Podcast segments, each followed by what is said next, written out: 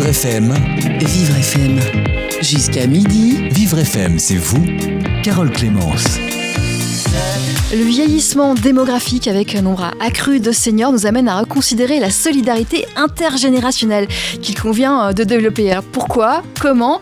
Dominique Thierry, auteur de la solidarité intergénérationnelle sur le terrain aux éditions L'Armatan, nous présente un ensemble de programmes d'action euh, nommés Solidage 21.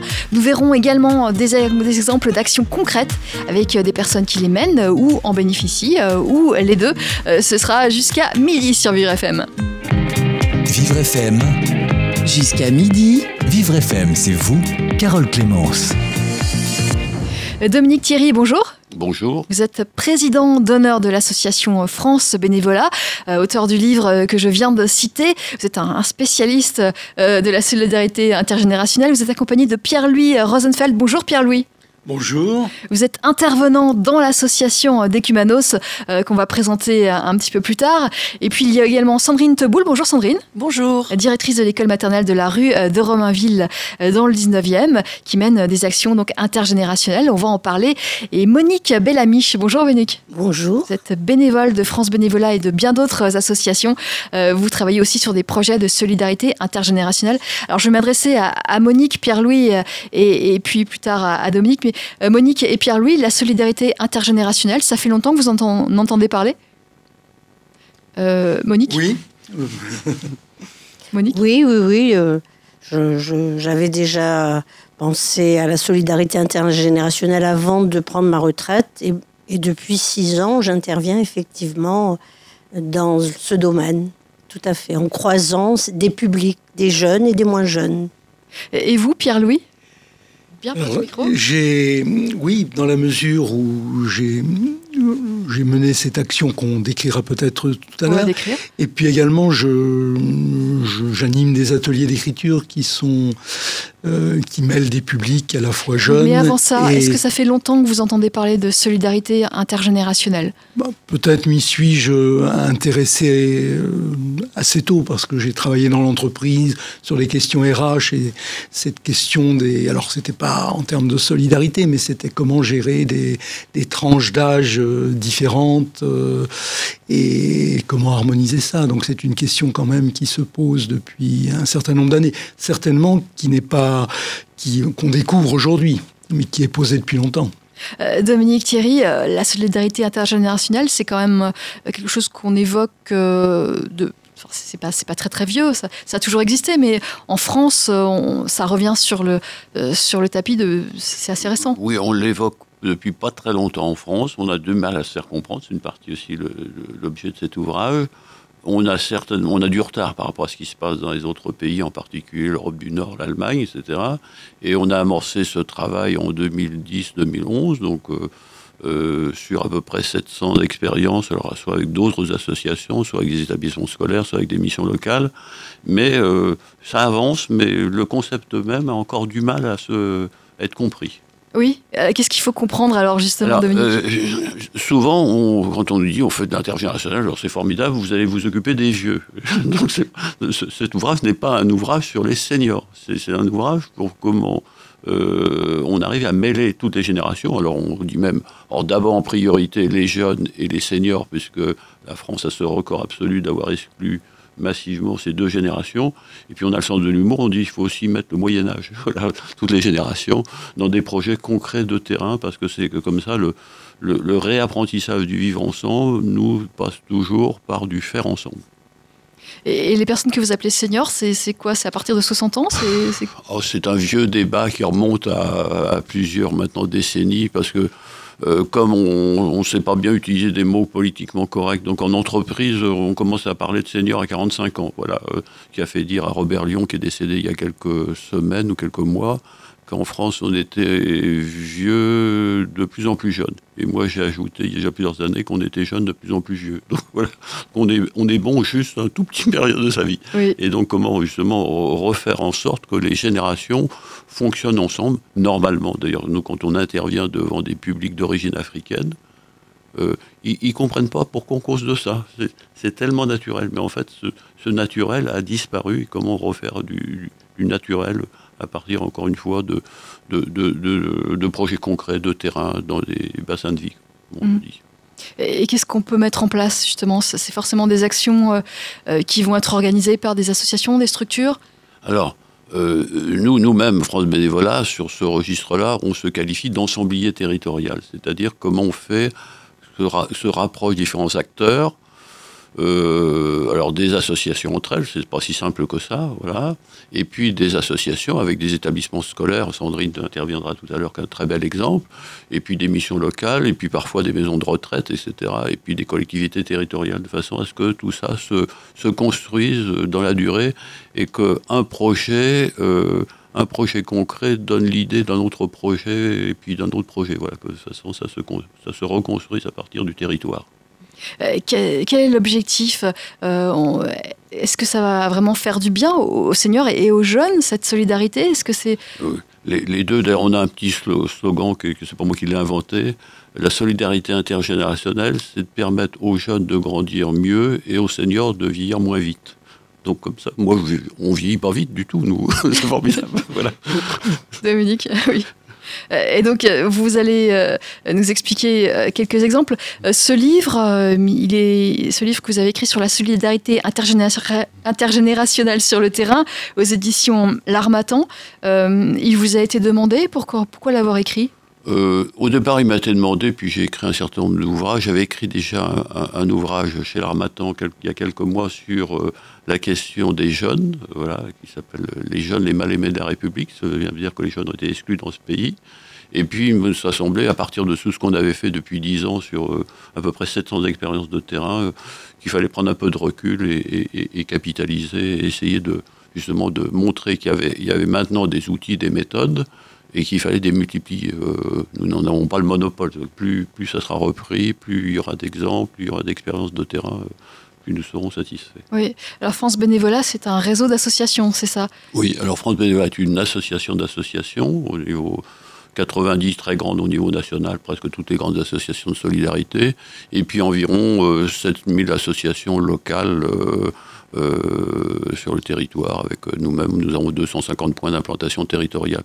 Mais on ne travaille pas qu'avec des associations, on travaille aussi avec d'autres structures, avec des, des établissements scolaires, surtout quand ils sont aussi sympas. Oui, et justement, nous avons euh, Sandrine Teboul qui est avec nous, directrice de l'école maternelle de la rue euh, de Romainville, donc dans le 19e arrondissement euh, de Paris. Sandrine, vous avez une action en lien avec France Bénévolat, c'est lié? Absolument. C'est une association que, voilà, que j'ai connue il y a quelques années, dont j'avais déjà connaissance à titre personnel, et avec laquelle nous avons décidé de travailler en lien justement et en essayant de, bah, de créer du lien entre euh, les différentes générations en essayant de rapprocher euh, bah, des générations extrêmes, puisque nous avons des élèves qui vont de 3 ans à 5 ans et euh, voilà, qui sont amenés à travailler régulièrement avec des seniors.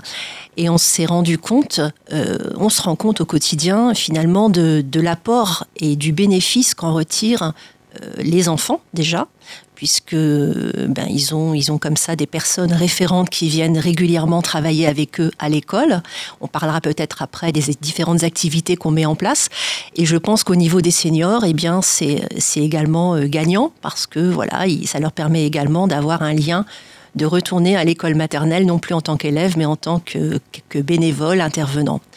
Et on est dans une école, euh, on est une, école qui se trouve en, en REP, donc, on est une école, voilà, avec une, une, REP, c'est un réseau d'éducation prioritaire dans le nord-est de Paris. Euh, moi, ça fait 25 ans que je travaille dans ces quartiers-là, et c'est vrai que c'est très important pour moi euh, d'essayer de mettre en place des actions un petit peu innovantes, un peu iconoclastes, dans le cadre, bien sûr, des, des programmes, hein, de, de, ce qui nous est demandé, mais euh, voilà, d'essayer de créer des conditions de travail qui soient les plus agréables possibles pour les enfants qui parfois peuvent être amenés euh, à, vivre dans des conditions euh, pas forcément faciles. Voilà, on a des problématiques très très diverses, on a une vraie mixité sociale, mais euh, il n'empêche qu'on a comme ça des, des, problématiques un petit peu compliquées parfois, famille monoparentale, personnes isolées, etc. Et on s'est rendu compte que voilà, recréer du lien, c'était absolument fondamental. Oui, alors ça se passe comment? Concrètement Est-ce qu'il y a plusieurs projets? Il y en a un Comment ça Alors je dirais qu'il y a un gros projet et puis des petits projets satellites que l'on met en place au fur et à mesure des, besoins et des envies des uns et des autres. Alors, je précise qu'on est une école, donc on reste évidemment dans le cadre de ce qui est requis au niveau de l'éducation nationale, mais ça ne nous empêche pas d'essayer de mettre en place des choses. Alors, on a tout un travail autour du jardinage. Euh, on est dans une espèce d'enclave verte au cœur de Paris et on a tout un, jardin comme ça euh, au sein de l'école qu'on a, qu'on a mis en place il y a plusieurs années et qu'on entretient euh, nous-mêmes déjà au quotidien et puis en, en, faisant venir régulièrement les bénévoles de France Bénévolat. Monique Bellamy, vous faites partie de, ce groupe de jardinage? Oui, enfin je fais, plus partie, plus près je fais partie de ce groupe de jardinage et nous intervenons également dans un jardin partagé qui se trouve à proximité de l'école. Alors racontez-moi, qu'est-ce que vous faites exactement? Racontez-moi une journée avec euh, les enfants. Oh, ben, c'est une matinée, hein, une petite matinée avec les enfants. Ben, nous partons de l'école et nous allons dans ce jardin qui se trouve à proximité de, de la porte des Lilas. Et nous allons semer, composter, observer, goûter au fil des saisons. Donc les enfants, bah, c'est de multiples apprentissages parce que les enfants vont observer, repérer, goûter, mais également tisser des liens avec euh, les éco-jardiniers qui sont souvent en insertion professionnelle eux-mêmes, euh, avec les parents avec des seniors. Puisque les parents accompagnent aussi Il y a des parents qui accompagnent euh, de l'école au jardin et qui participent aux activités du jardinage. Et puis, il y a également les seniors, alors des seniors de France Bénévolat, mais d'autres associations également, qui participent et qui accompagnent. Et, et ça se termine euh, vers, vers 10h30, 11h moins le quart, autour d'un goûter avec les produits du jardin. Donc, euh, si c'est la saison des radis, on va manger des radis. Pour certains enfants, on n'a jamais mangé des radis. On peut manger aussi des fraises, des framboises, voilà. Donc, ça se fait euh, au cours de tout au long de l'année sauf en hiver, parce qu'il y a la pause hivernale. Voilà. en ce moment, par exemple, il y a ben, En ce moment, on va démarrer euh, la semaine prochaine. On démarre quand même avec euh, deux collèges de, de, du 20e arrondissement, l'école maternelle, une, une association. On va aller voir de la végétalisation sur une terrasse d'un collège euh, dans une zone un peu en difficulté, un collège aussi en REP. Et on va voir la végétalisation, on va voir un poulailler, on va voir, euh, on va voir des animaux et un autre collège également aussi dans l'arrondissement avec la même association où, on verra par contre là de la végétalisation mais en sous-sol. Donc euh, même avec la pause hivernale, on continue nos actions avec l'école et des associations voilà, et des bénévoles. Travailler avec euh, l'école euh, de, Sandrine Teboul, l'école maternelle et puis d'autres d'autres établissements avec des élèves plus grands. On va continuer d'en parler. Monique Bellamiche, Sandrine Teboul, Pierre-Louis Rosenfeld et Dominique Thierry, vous restez avec nous, on fait une pause musicale sur Vivre FM. Jusqu'à midi, Vivre FM, c'est vous, Carole Clémence. Et nous parlons de solidarité intergénérationnelle sur le terrain avec, euh, avec Dominique Thierry, l'auteur euh, du livre du même nom aux éditions L'Armatan, avec Pierre-Louis Rosenfeld, intervenant dans l'association Decumanos, qui propose des, activités intergénérationnelles avec Sandrine Teboul, directrice de l'école maternelle de la rue de Romainville dans le 19e, et Monique Bellamiche, qui est bénévole de France Bénéfola et dans d'autres associations, et qui intervient justement dans l'école maternelle, comme elle nous l'expliquait. Elle intervient euh, dans la atelier euh, jardinage qui emmène euh, des petits de 3 à 5 ans euh, sur, sur un, un, jardin partagé. Et puis, vous faites également d'autres choses. Monique, vous faites également l'atelier lecture au sein de, de l'école maternelle. Oui, je suis lecteur bénévole pour l'association Lire et faire lire.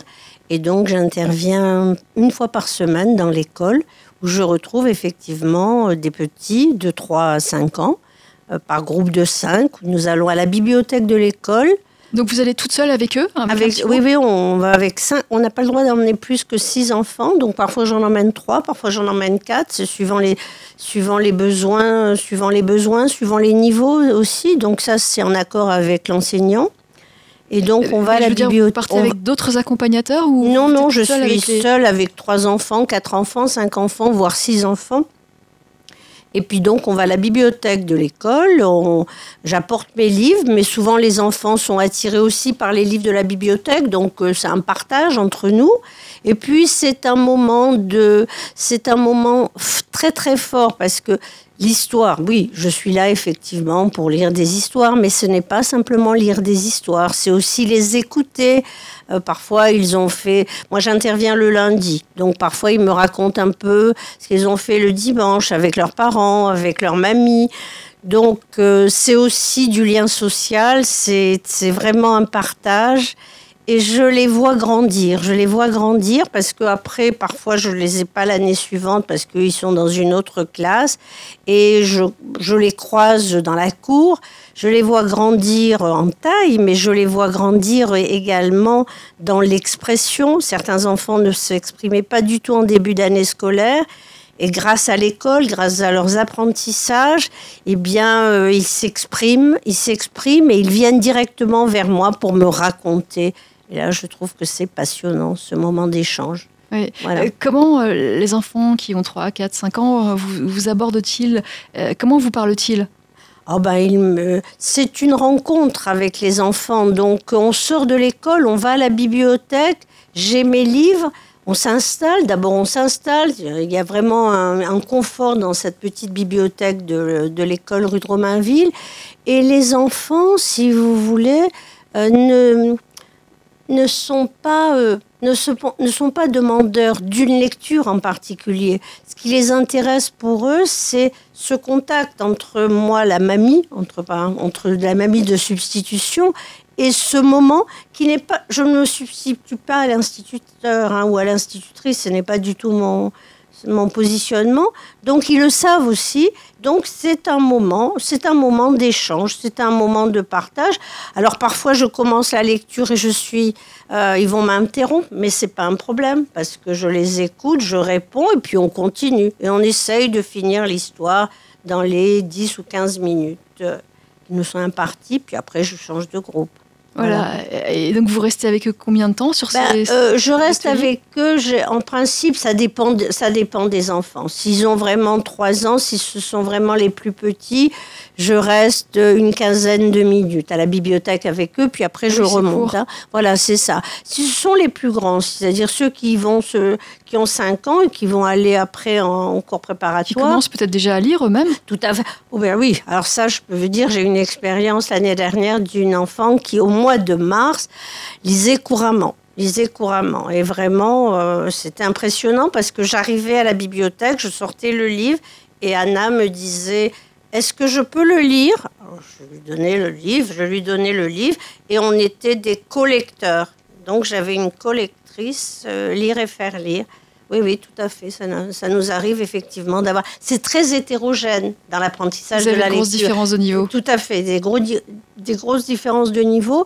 Après, euh, les, enseignants euh, parfois me donnent des enfants d'un, me constituent des groupes d'un plus homogène Plus homogène par rapport à, mes choix de lecture, etc. Mais sinon, je suis complètement libre de mes choix. Hein.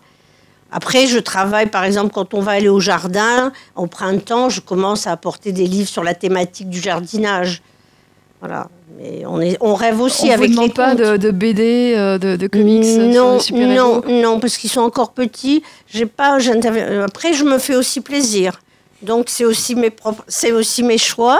On, en parle avec euh, avec les enseignants, mais c'est aussi mes choix. C'est mes choix de lecture. Parfois je réussis, parfois je réussis moins, mais je crois qu'on est tous contents. Voilà. Euh, Sandrine Taoul, vous entendez euh, Monique oui. expliquer ce qu'elle fait dans votre école, enfin avec les enfants de, votre école. Absolument. Est-ce qu'est-ce que ça leur apporte aux enfants? Parce qu'on peut se dire, ah oui, mais l'instituteur, il peut faire la même chose. Alors, ce sont des, ce sont des rencontres euh, et des moments euh, informels. Euh, de partage, comme disait Monique à juste titre, ce sont vraiment des parenthèses un peu enchantées dans la semaine et les enfants les, réclament. Hein. Toutes les semaines, ils savent que Monique vient. On a aussi une autre bénévole qui vient d'autres jours, de manière à ce que toutes les classes de l'école soient participent à ce projet de, lecture à tour de rôle, hein, bien sûr. Euh, mais c'est vrai que les enfants sont extrêmement demandeurs. Alors, je voudrais préciser. Des, des, jalousies oh, Non, c'est pas, c'est pas moi qui vais avec Monique, je voudrais aller avec Monique? Oui, parfois, ça peut arriver. Mais c'est vrai que ça fait aussi partie de l'apprentissage et, de, et, de, de, gérer aussi voilà, le fait que parfois, bah, c'est pas, c'est pas à son tour, mais ça sera, ce sera son tour la fois d'après. Hein. Donc, c'est aussi euh, quelque chose qu'on apprend à des enfants euh, qui, encore, encore une fois, ont entre 3 et 5 ans, donc ce sont de jeunes enfants. Je voudrais préciser aussi quelque chose d'important en lien avec ce que tu disais, Monique, c'est que euh, ce projet de lecture, ça, rentre dans un projet plus global de lutte contre l'illettrisme. On sait que c'est un enjeu de société extrêmement important et on se rend compte que dès la maternelle, on se rend compte des écarts déjà très très importants langagiers entre les enfants. Qu'est-ce qu'il faudrait, que, quel niveau faudrait-il que, que l'enfant ait à 5 ans par exemple? Savoir déjà euh, déchiffrer euh, son prénom, reconnaître les prénoms des camarades, reconnaître les lettres. Donc connaître toutes les lettres Toutes les lettres écrites de différentes manières, reconnaître certains mots, enfin voilà. Et on a, on a, enfin nous-mêmes, on constate, l'équipe constate les écarts extrêmement, extrêmement différents entre les enfants, entre celui, par exemple, qui ne, qui est mutique, qui ne parle pas, euh, l'enfant allophone qui vient d'arriver en France depuis peu, qui parfois ne parle pas sa langue maternelle, mais qui ne parle pas non plus le français, qui est entre deux et puis des enfants qui vont être tout à fait à l'aise dans le langage parce qu'à la maison, on, leur parle, etc. Et du coup, avec l'équipe, on s'était déjà posé la question il y, a, de nombreuses années sur comment faire en sorte d'améliorer les choses. Alors euh, voilà, on n'a pas, pas de baguette magique, mais c'est vrai que les actions comme celle de, Monique euh, par le biais de l'association Lire et Faire Lire sont vraiment extrêmement bénéfiques pour les enfants. Et puis vous faites d'autres choses. Vous avez un projet, le projet Ville Verte. Oui, oui, oui. Alors c'est vrai que grâce à voilà, grâce à Dominique, euh, Thierry, on se permet aussi d'avoir des, ambitions un petit peu plus grandes, un peu plus vastes. Euh, comme tu disais, Monique, je suis assez d'accord sur le fait que je pense qu'on enseigne bien, enseigner de manière générale. Hein, voilà, on intervient bien auprès des enfants quand on est bien soi-même dans son travail et quand on se sent à l'aise, c'est ce que je dis souvent à l'équipe, et euh, laisser cours à son imagination et avoir des projets un peu ambitieux, je pense que c'est intéressant aussi dans une école en REP, parce que voilà, on peut être aussi ambitieux dans une école en REP à Paris. Et cette année, euh, voilà, on, a comme projet, euh, donc en lien avec, avec Dominique, on en a parlé il y a quelque temps de cela, de créer une maquette de ville qui serait une ville écologique euh, donc avec des matériaux recyclés. Ce seraient toutes les classes qui participeraient à ce projet. Les enseignants sont tout à fait partants.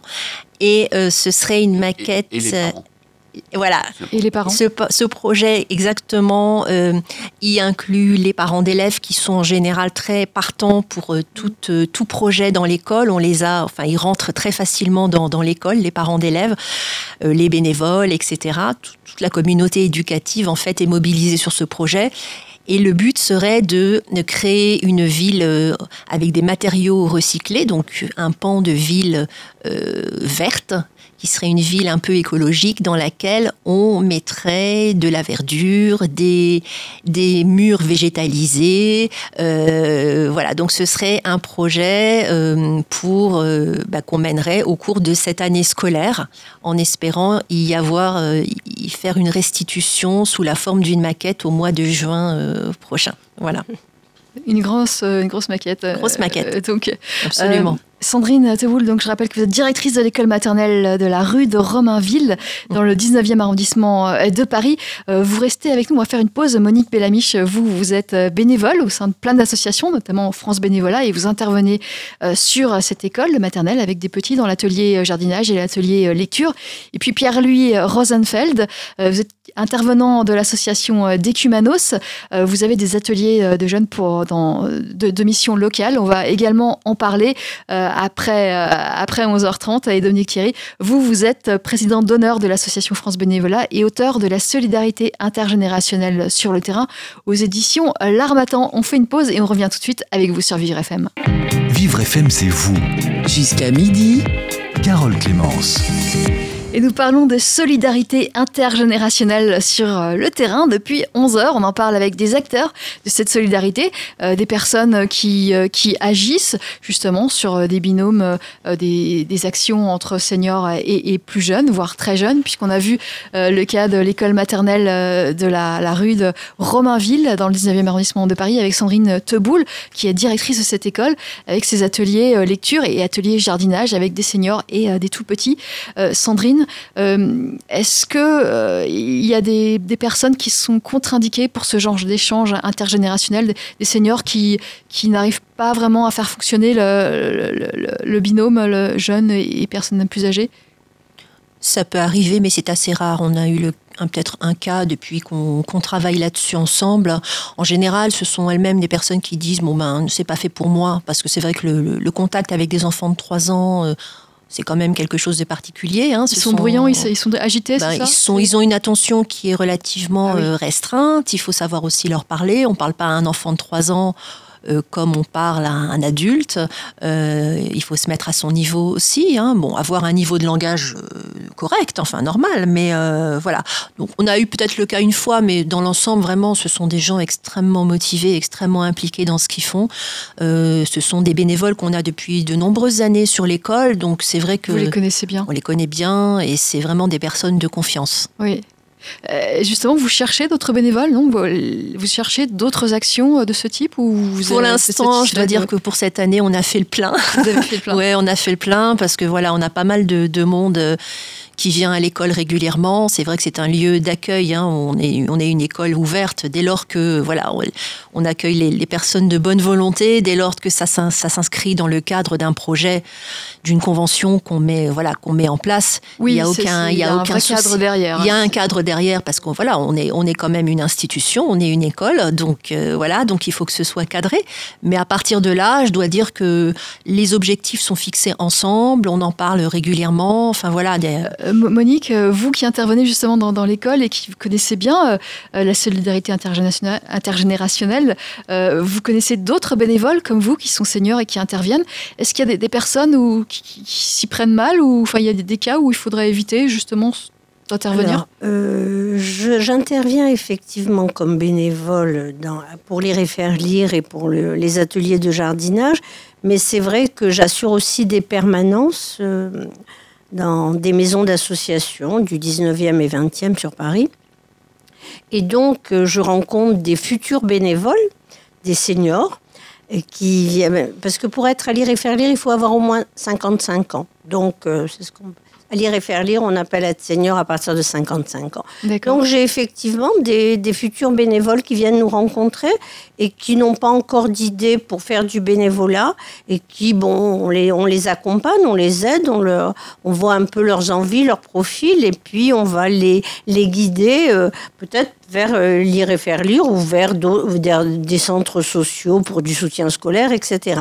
Mais en tout cas, si vous voulez, par rapport à lire et faire lire, euh, on a quand même des moments de, de, relais, c'est-à-dire que le futur bénévole va venir assister à une séance, peut-être à deux séances dans cette école, dans une autre école, va voir comment ça se passe. Et puis si bah, il considère que c'est pas son c'est pas son truc entre guillemets bien euh, il, verra vers une autre activité.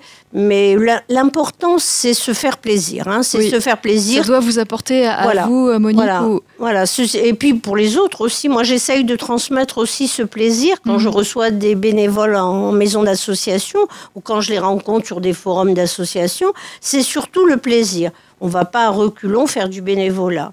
On a envie de faire du bénévolat. Et donc, euh, c'est cette rencontre avec des jeunes, avec des moins jeunes, avec des actifs, avec des, avec des, demandeurs d'emploi, avec des retraités, c'est d'une grande richesse dans le partage. Dans le partage et, je crois que les projets réussissent si on, mixe ces, tous ces acteurs. Oui. Euh, Pierre-Louis Rosenfeld, euh, vous, vous intervenez avec euh, des jeunes également, mais en mission locale. vous êtes intervenant dans l'association des Cumanos. quel projet vous avez avec ces jeunes de, mission locale? Alors, prenons un, un, cas précis. Donc, comment ça se passe? Ça dure sur une semaine. Et donc, euh, on forme un groupe qui est composé de 10 seniors, 10 jeunes qui, sont, qui se sont inscrits au sein de la mission locale de l'emploi. Et l'objectif, c'est réussir à trouver un emploi. Alors, c'est un objectif qui, engage tout le monde. Et comment va-t-on procéder? Alors, je rebondirai sur ce qu'on dit euh, Sandrine et, Monique, il y, a, deux mots qui sont très importants, c'est lien et plaisir. Parce que euh, faut que la mayonnaise prenne dans ce groupe. Et il y a une autre notion, nous, qu'on ajoute, mais qui était déjà présente dans ce que vous disiez avant, c'est la notion de travailler ensemble. C'est-à-dire, on fait quelque chose ensemble. Donc, euh, et c'est un enjeu pour chaque groupe, parce que autant le groupe des seniors que le groupe des jeunes. Les jeunes, ils doivent avancer au cours de la semaine, avoir un CV au point, avoir pris des contacts avec des entreprises, euh, téléphoner, etc. Et puis, euh, donc, ils auront un, diplôme.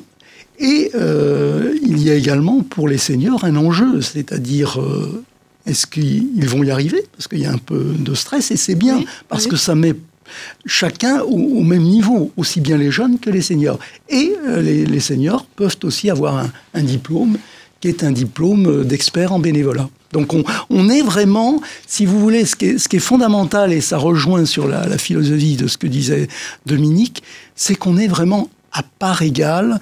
Euh, chacun, quand on est jeune, on a des expériences à mener. Et euh, quand on est plus âgé, on a encore d'autres expériences à mener. Et toutes ces expériences se croisent et s'enrichissent. Euh, vous, Pierre-Louis, vous intervenez au sein de ces ateliers Voilà.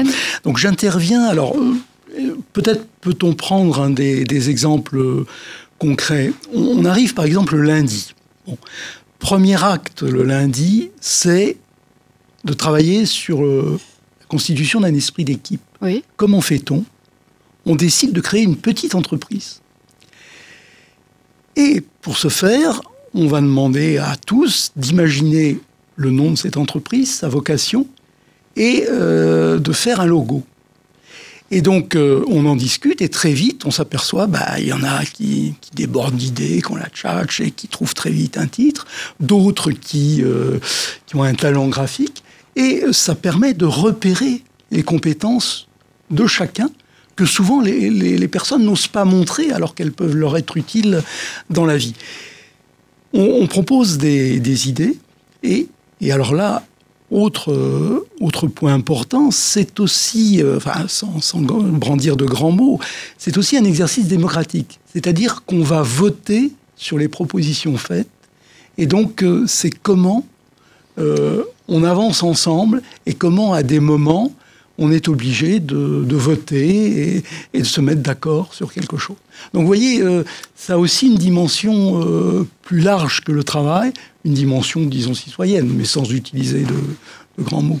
Euh, les jeunes de la mission locale, qui sont-ils? Alors, ce sont des, jeunes qui ont entre, en général, 19 et 22 ans, qui sont dans de, plutôt dans des grandes difficultés d'emploi, euh, souvent, donc, ils n'ont pas de, pas de, diplôme, pas de. Alors, euh, si vous voulez, euh, en général, oui, ils, ont, ils sont plutôt dans cette situation. On peut avoir aussi, si vous voulez, il y a cette situation, mais il y a aussi des, gens qui ont beaucoup de diplômes et qui n'y arrivent pas. Hein. Donc, si vous voulez, c'est ça qui est, qui est intéressant. C'est qu'on peut avoir aussi des gens qui, qui débarquent en France, euh, qui savent pas encore bien manier la, le français. Euh, J'imagine que vous apprenez à faire un CV et une lettre de motivation. Voilà, qui ont passé des diplômes à l'étranger, mais qui valent rien en France. Vous voyez, il y a toutes ces situations. Et donc, c'est justement l'intérêt, c'est de former un groupe qui soit disparate et de voir que de ce groupe, euh, bah, chacun trouve des talents. Donc, c'est sur une semaine C'est sur une semaine, cinq jours. Donc. Euh, et l'objectif, c'est d'aider ces jeunes à trouver un emploi. Alors, l'objectif, si vous voulez, il est très concret. Au bout de cette semaine, on a à avoir son CV. Alors, ils ont travaillé un CV. Le problème, c'est que ce CV, ils ne se sont pas appropriés. Donc, il faut vraiment euh, qu'ils se l'approprient, qu'ils savent en parler, qu'ils savent l'exprimer, qu'ils savent concrétiser, etc. Et puis, l'autre objectif, c'est qu'on travaille en permanence, à chaque occasion, euh, un moment, donc euh, un jeune s'exprime, donc on, a fait faire un, on a fait faire un exercice, donc euh, le jeune s'exprime et on, on l'arrête une seconde, on lui a dit Est-ce que tu as vu là que tu as été remarquable? Que tu as montré un talent de, par exemple, tu as, tu as fait un geste qui a régulé le groupe, qui t'a permis de reprendre la parole, d'expliquer ce que tu voulais dire, ça c'est top. Et le jeune, si vous voulez, il découvre qu'il a des compétences en lui-même et les autres s'aperçoivent l'utilité de ce moment. Donc on, on, fait un arrêt sur image et puis on commente.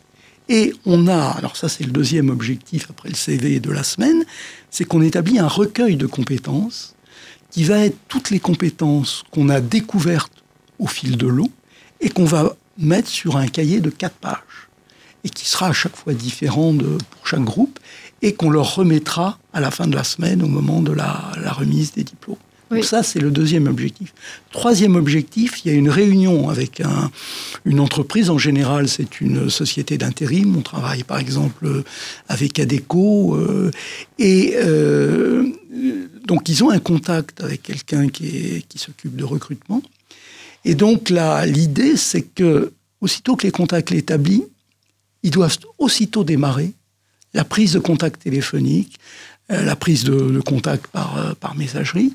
Et euh, on a souvent le cas de gens qui, dès la semaine suivante, ont pu avoir un rendez-vous et parfois très vite dans les jours qui suivent ça va un vite, emploi. Donc, si vous voulez, on se met dans une dynamique et ils s'aperçoivent que finalement, ce qui paraissait impossible avant, parce qu'ils sont soutenus par le groupe, ça va. On a même eu un cas, je ne sais pas si tu te rappelles, d'une jeune femme qui était adorable, un peu émotive, qui, euh, pendant sa semaine, a eu finalement... Euh, alors, elle avait déjà eu des contacts, mais elle n'était pas sûre qu'elle arrive, qu'elle réussisse à convaincre. Elle a eu un dernier entretien en début de semaine. On l'avait un peu préparé. Et elle, elle, revient, elle nous dit, bon, je sais pas. Et le jeudi soir, coup de fil, elle apprend qu'elle était engagée. Et alors là, elle a, elle a, remercié comme on lui avait appris, c'est-à-dire de, de, de, tenir le coup. Et puis après, elle s'est effondrée en pleurs. C'était un grand moment de, de partage. Voilà, euh, c'est des oui, exemples. Monique, vous voulez intervenir bien devant le micro? Oui, en fait, euh, moi, je suis, j'ai assisté, puis j'ai participé à un atelier d'une semaine avec la mission locale et l'association des Cumanos. Mais je suis euh, bénévole à la mission locale depuis le 13 novembre 2015, date. Euh.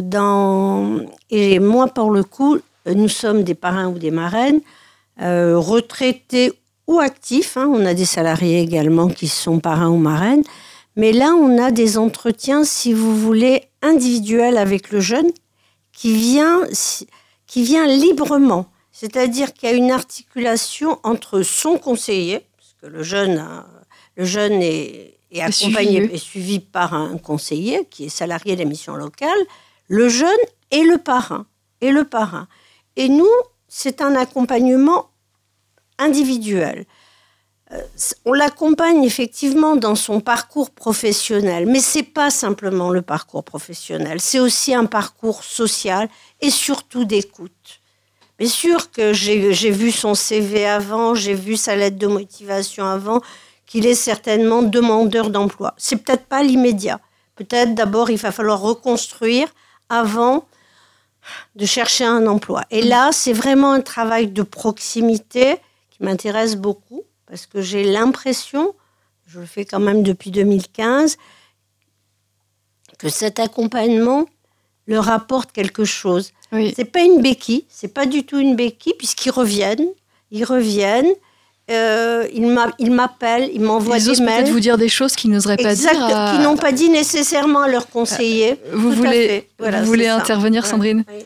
Oui, en, en, lien avec ce qui vient d'être dit par, euh, par mes, mes camarades, c'est que et ce qu'on qu'on peut vivre aussi à l'école maternelle, on se rend compte, quel que soit l'âge finalement des, des gamins euh, à qui on a affaire, que bien souvent ce qui manque chez eux, c'est la confiance en eux.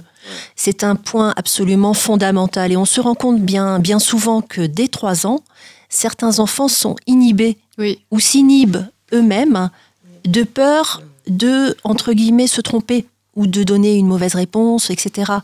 Et ça, on se rend compte euh, que c'est quelque chose d'extrêmement prégnant déjà euh, dès l'école maternelle. Certains enfants vont parler sans, sans problème, mais déjà, on a des enfants de 3-4 ans eh bien, qui vont pas oser prendre la parole, qui vont dire aussi, ben, je ne sais pas et j'ai peur de mal dire. Oui. Voilà. Et, et ça, je pense que c'est un point absolument fondamental qui suit qui suit euh, les, les élèves, quel que soit leur, euh, leur âge. Et donc, euh, l'intervention euh, du- du- d'une bénévole ou d'un bénévole senior, ça aide? Ça aide énormément à reprendre confiance, à, à, voilà, à comprendre que on a des talents.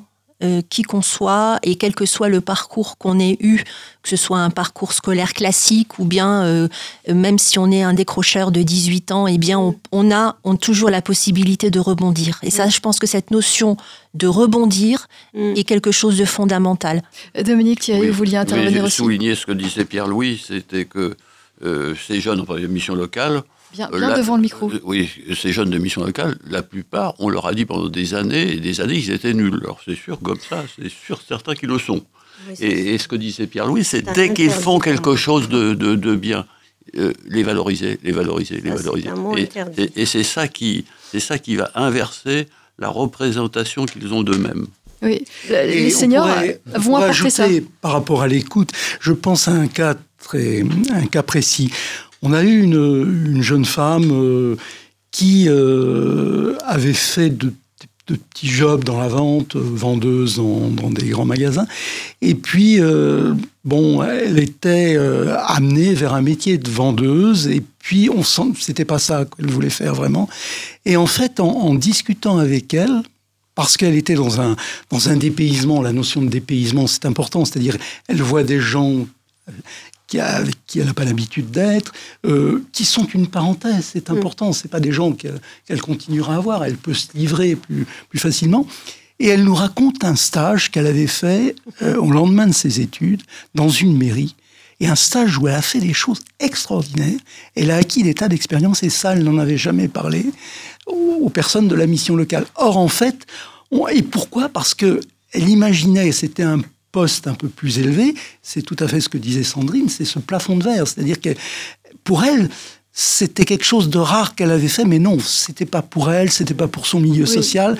Elle pouvait pas. Or, en fait, elle avait des talents d'animatrice, euh, d'animatrice sociale, si vous voulez, euh, qui, euh, qui étaient tout à fait réels. Et donc, il y a eu une réorientation au cours de cette semaine. Oui. Les gens se confient plus facilement à vous, vont vous dire des choses qu'ils n'osent pas dire ou des choses qu'il ne faudrait pas dire euh, à quelqu'un qui vous aide à trouver un Oui, travail. c'est pas qu'on a un talent particulier, mais le, le- la, la situation fait que c'est Mm. quelque part plus, plus facile. Et ce que disait euh, Dominique est fondamental, euh, c'est que euh, il faut valoriser, c'est-à-dire on peut dire une bêtise, c'est pas grave. Et par contre, très souvent, il y a des perles qui sont dites. C'est-à-dire, euh, donnez- donnez-moi un exemple et, et rapprochez-vous du micro, euh, Pierre, Pierre-Louis. Mais on, on apprend, si vous voulez. euh, je, je prendrai un autre exemple. On a eu euh, une personne qui a, qui était là aussi euh, une jeune femme qui était conduite vers des emplois de, de, de co- de coiffure, de salon de coiffure, et euh, on sentait qu'il y avait un blocage. On n'arrivait pas à comprendre parce qu'elle avait fait les études pour, etc. Et en fait, elle nous, à un moment, euh, alors on, les fait travailler aussi. Alors ça, chose étonnante, on leur demande de raconter une histoire euh, professionnelle, de décrire un, un emploi qu'elles ont qu'ils ont exercé. Et on s'aperçoit que, contrairement à l'image qu'ils ont d'eux-mêmes, ils sont tout à fait capables d'écrire des textes remarquables. Et donc, elle nous avait raconté sa dernière expérience de salon de coiffure. Et elle a été victime d'un harcèlement. Ah oui. Et donc, euh, ça, elle n'en avait pas parlé. Et c'est ce qui a permis à ce moment-là de prendre distance avec cette situation, de- d'essayer de lui dire, bon, bah, essaie de, de prendre distance par rapport à ça qui était négatif. Par contre, bon, bah, tu as appris des choses, tu as compris comment fonctionnait un, un milieu organisationnel avec euh, parfois des, des bonnes choses, mais parfois aussi des, des petits défauts. Donc ça doit te servir de- d'expérience. Et euh, si tu as plus envie de faire le salon de coiffure, retiens que tu avais un talent puisque tu étais très bien considéré pour l'accueil des clients. Il y a peut-être une, une- à dériver vers autre chose. Oui, Vous voyez le- Dominique l'exemple Oui, euh, Alors, en plus, euh, dans des quartiers difficiles, il y a d'autres exemples qu'on aurait pu utiliser, ces jeunes n'ont pas le droit de rêver. C'est ça. Euh, donc, par exemple, je donne un exemple dans un quartier extrêmement difficile de, Seine-et-Marne. Euh, un, jeune a réussi à, avouer, entre guillemets, à une de nos bénévoles qu'il voulait être luthier. Eh ben, on n'a pas le ah droit d'être luthier dans HL. Et eh ben, là, il est en apprentissage luthier. Très bien, grâce à la bénévole seigneur qui, l'accompagnait. Il lui a dit, mais c'est ton rêve, il faut y arriver. Euh, Monique euh, Tout à l'heure, j'ai parlé, de, du micro. Tout à l'heure, j'ai parlé de l'écoute, mais je, voudrais quand même insister aussi sur le fait de prendre du temps. Et souvent, c'est aussi bien quand ils étaient dans les apprentissages, en lycée, à l'école, etc., on ne prenait pas le temps de les écouter. Et ça, c'est un moment privilégié que j'ai en mission locale dans le parrainage. Parce que Bon, l'entretien peut durer une heure, une heure et demie, en face à face. Euh, et là, j'écoute, ils me répondent. Parfois même, on partage des expériences. Euh, j'avais quand même, euh, dans une autre vie antérieure, avoir eu une petite expertise dans le domaine de, des entreprises, des réseaux, c'est ça.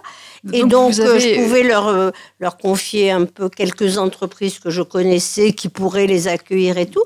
Et eux, et eux, de leur côté, euh, j'ai un outil informatique devant mes yeux. Hein, ils me disent bon ben, on pourrait utiliser tel pour, pour une recherche, on pourrait utiliser tel logiciel, etc. que je n'utilise pas.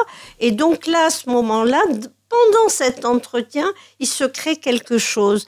Et vous apprenez et ils apprennent. Tout à fait. Et je trouve que ça, c'est important. Euh, Pierre-Louis? Oui, je voulais rebondir sur ce que tu dis parce que c'est fondamental, savoir prendre du temps. Et à un moment, il faut arrêter, faire une, un arrêt sur image et prendre le temps. En revanche, il faut toujours rester dans une dynamique parce que c'est le monde des entreprises aujourd'hui et il faut à la fois gérer ces moments de, de pause, on prend tout le temps, et en même temps se dire qu'il y a des rythmes différents à d'autres moments. Et c'est cette gestion du temps qui passe de, de moments tranquilles, euh, où on se détend, à des moments stressant, mais je veux dire, qui nous ramène à la, quand même la réalité de la vie qu'il ne faut pas oublier, parce que c'est là qu'ils vont quand même euh, travailler. Euh, Pierre-Louis Orzenfeld, euh, les bénévoles seniors qui interviennent en mission locale, donc dans, le cadre de, des activités qu'on vient d'évoquer, ce sont des gens qui ont déjà une bonne connaissance du milieu de, du travail, qui ont un réseau pour aider, non Alors, ils peuvent avoir un réseau, donc ils ont déjà beaucoup à dire sur le travail qu'ils ont fait. Et parfois, pour certains, ça leur permet de réfléchir à un moment de leur vie et de prendre distance aussi, euh, une bonne distance, c'est-à-dire de... de c'est positif de, de faire le, le, bilan professionnel de sa vie euh, euh, à ce moment-là. D'autant que faut, faut reconnaître aussi que les quelques années souvent qui précèdent, qui suivent l'arrêt de la vie professionnelle est un peu dur. Donc c'est quelques années après, on a fait on a fait on a fait distance et on peut beaucoup plus en parler et de façon euh, positive euh, aux jeunes. Alors en plus par rapport à votre interrogation, euh, on a une réunion d'une demi-journée qui avec les seniors qui les prépare à la à la semaine de, de stage qu'on a où les, les deux publics sont en présence. Hein. Alors, je vais vous poser une question euh, à tous. Qu'est-ce que ça apporte euh, le fait d'être un bénévole senior plutôt qu'un bénévole euh, qui n'est pas senior dans, ces activités Commence par, par vous, Pierre-Louis. Eh bien, on, a l'exemple dans nos sages. Alors, il se développe quelque chose maintenant, c'est qu'il y a des gens dans leur plan de formation d'entreprise, des gens de 40 ans, qui peuvent accompagner, donc faire des actions de de, bénévolat qui est pris dans leur... Donc ça leur donne une, une, expérience. Oui. C'est encore rare, mais ça, existe. Donc euh, ce qui... Euh, euh, je pas oui, je, posais la question à Monique. Monique, qu'est-ce que ça apporte d'être senior par rapport à, si vous êtes bénévole senior Si vous étiez bénévole de 30 ans, est-ce que ce serait aussi bien? Est-ce que votre contribution serait aussi intéressante ou pas? Alors, euh, j'ai été bénévole à 18 ans. J'ai été bénévole à 18 ans. 50 ans après, je suis, je suis encore bénévole. Je suis toujours bénévole. Et je pense qu'effectivement, avec euh, peut-être l'âge, hein, c'est vrai, on apprend, on apprend. Il y a une construction dans l'écoute, dans le partage, dans tisser des liens. Et donc, euh, c'est, je crois, c'est ce qui m'apporte beaucoup à moi d'être bénévole. C'est ce, vraiment ce lien, ce lien, tisser des liens avec des jeunes, avec des, avec des seniors, et constituer ce réseau, ce réseau de partage, de rencontres. Voilà, c'est ce qui m'apporte beaucoup. Et je pense effectivement qu'au travers des âges, hein, des âges, eh bien, et puis euh, d'avoir un peu plus de temps, parce que quand on, voilà, on a un peu plus de plus temps, détendu, j'imagine. Plus, plus détendu et je peux effectivement mener des projets avec des bénévoles. Ce qui, qui m'importe beaucoup, alors là vraiment j'y tiens et ça c'est vraiment dans la valorisation des bénévoles. Très très rapidement. Voilà, c'est ça, c'est valoriser les compétences des bénévoles. Oui. Sandrine nous, on a pris le pari avec l'équipe enseignante de justement de, faire appel à des, seniors, des bénévoles seniors, euh, de manière à créer une relation entre les seniors et les élèves qui irait au-delà des générations et où chacun finalement, élève comme adulte, se sentirait reconnu et valorisé en dehors de toute notion d'âge finalement dans un contexte social dont je vous parlais tout à l'heure, où finalement on est dans une école, dans un quartier où euh, beaucoup de familles euh, euh, sont primo-arrivantes, où certaines familles n'ont pas de lien elles-mêmes avec leur propre famille, les enfants n'ont pas de grands-parents, ou alors les grands-parents... Je vais, je vais devoir vous interrompre, parce qu'on arrive à la fin de l'émission. Je vais laisser le, dernier mot à, Dominique Thierry, donc il nous reste une minute. D'abord, on peut être bénévole à tout âge, et à tout âge, ça apporte des choses. Euh, ce qui est important, en particulier pour des jeunes qui sont euh, en, très grande difficulté par rapport à des professionnels qui font leur boulot, qui font leur boulot parfois très très bien, c'est qu'ils comprennent. Il y a des gens qui vont leur donner du, temps gratuitement. Donc c'est le premier signe qu'ils euh, valent quelque chose, puisqu'il y a des gens qui donnent du temps gratuitement pour moi. Oui. Euh, merci, euh, merci à vous, Dominique Thierry, président d'honneur de l'association France Bénévolat et auteur du livre La solidarité intergénérationnelle sur le terrain aux éditions L'Armatan. On a bien compris que vous, vous maîtrisiez le sujet. Merci à vous, Pierre-Louis Rosenfeld de l'association euh, Decumanos, qui intervient en, mission locale. merci Sandrine Teboul, directrice de l'école maternelle de la rue de Romainville dans le 19e arrondissement de Paris. Et, merci à vous, Monique Bellamiche, vous êtes bénévole de France Bénévolat et d'autres associations. Merci à vous tous. Vivre FM Podcast.